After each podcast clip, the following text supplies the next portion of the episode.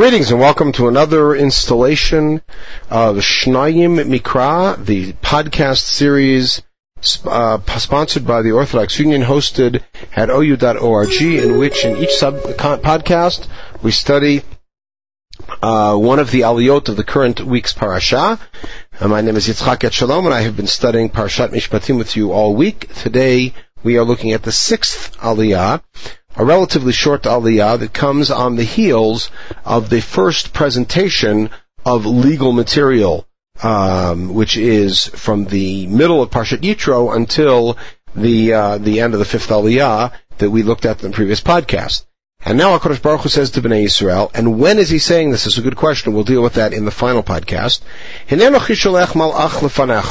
I'm sending a malach in front of you. Uh, to guard you, to bring you to the place.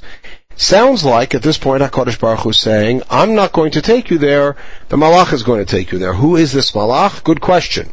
So Rashi at this point points out that this indicates that Bnei Israel are already told that they're going to sin later on, that's Chet Egel, and that at that sin, they will lose the, Im- the immanent presence of HaKadosh Baruch Hu Shechina, and instead there will be a malach, a representative of Hashem, as it were, whatever that may mean, who will go before them.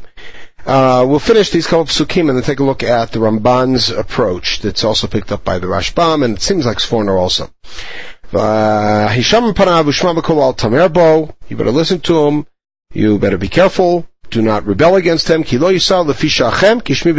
not bear your sins, because my name is among him, meaning he is a Malach Hashem, and therefore you cannot treat him lightly. He will not bear your sins, and you will be hurt. If you listen to him, and I tell, and you do everything that I've told you, which you understand why this is coming now at the end of the Brit, at the end of the presentation of the legal material. If you do all of this, I will make your enemies into my enemies and your troublemakers into my troublemakers. There are two ways to look at that phrase. The simple pshat is, as I said, in other words, that I will consider your enemies, the Canaanim, whoever you may meet in the desert, whoever it is, as my enemies, and I'll go to war against them. Another way to do it would be I will make sure to make it clear to you that your enemies are enemies. This is Al Hadrash.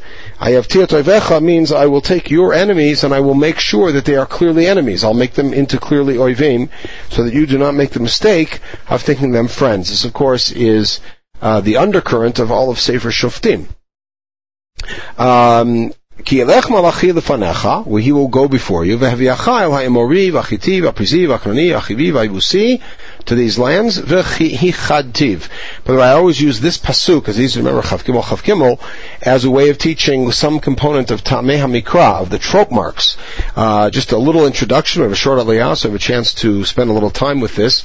The trope marks, which are the marks under and over the words that are in the printed Tanakh um, go back to uh, the sixth to ninth centuries BC, uh, sorry, CE in uh, in Tveria, and the markings that we have. Actually, we're looking at the t- Tiberian uh, system. There is a Babylonian system also, and this Tiberian system was chiefly used to mark two things which are parsing of a sentence and stressing of a word. Wherever the trope mark was, that's where the stress would be. The cantillation is certainly a tertiary concern, how it's sung. However, uh, the uh, the Tameh Mikra are grossly divided into two groups. One is mishartim, servers, and the other is mafsikim, stoppers. And what that means is that some of the trope marks are there to connect the word to the next word. An example is a mercha or a mapach.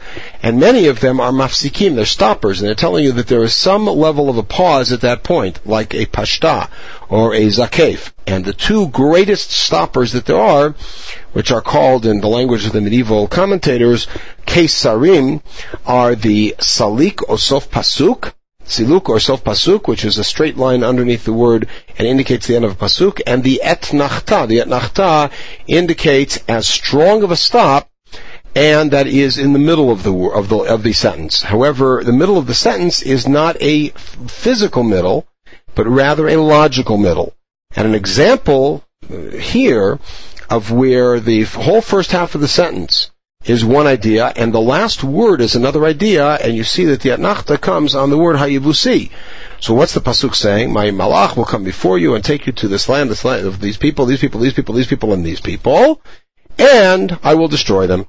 So the first half of the pasuk is saying where you're going to go, and the second half is saying what he's going to do there, or what I'm going to do there uh, to them.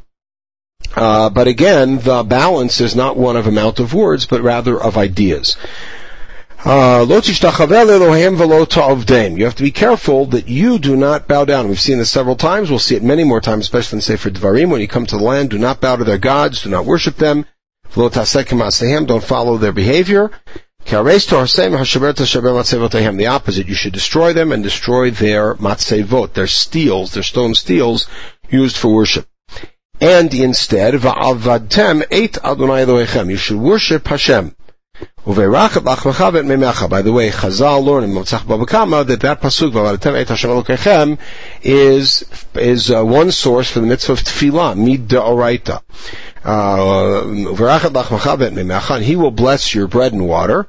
Also in uh, in Bava Metzia, don't read uverach, rather uvarech, and there is an allusion to the bracha before food in the Torah, perhaps a direct source. I will remove disease from your midst. Okay, now who is this malach, which of course is the big problem? Rashi said what Rashi said. The Ramban challenges him.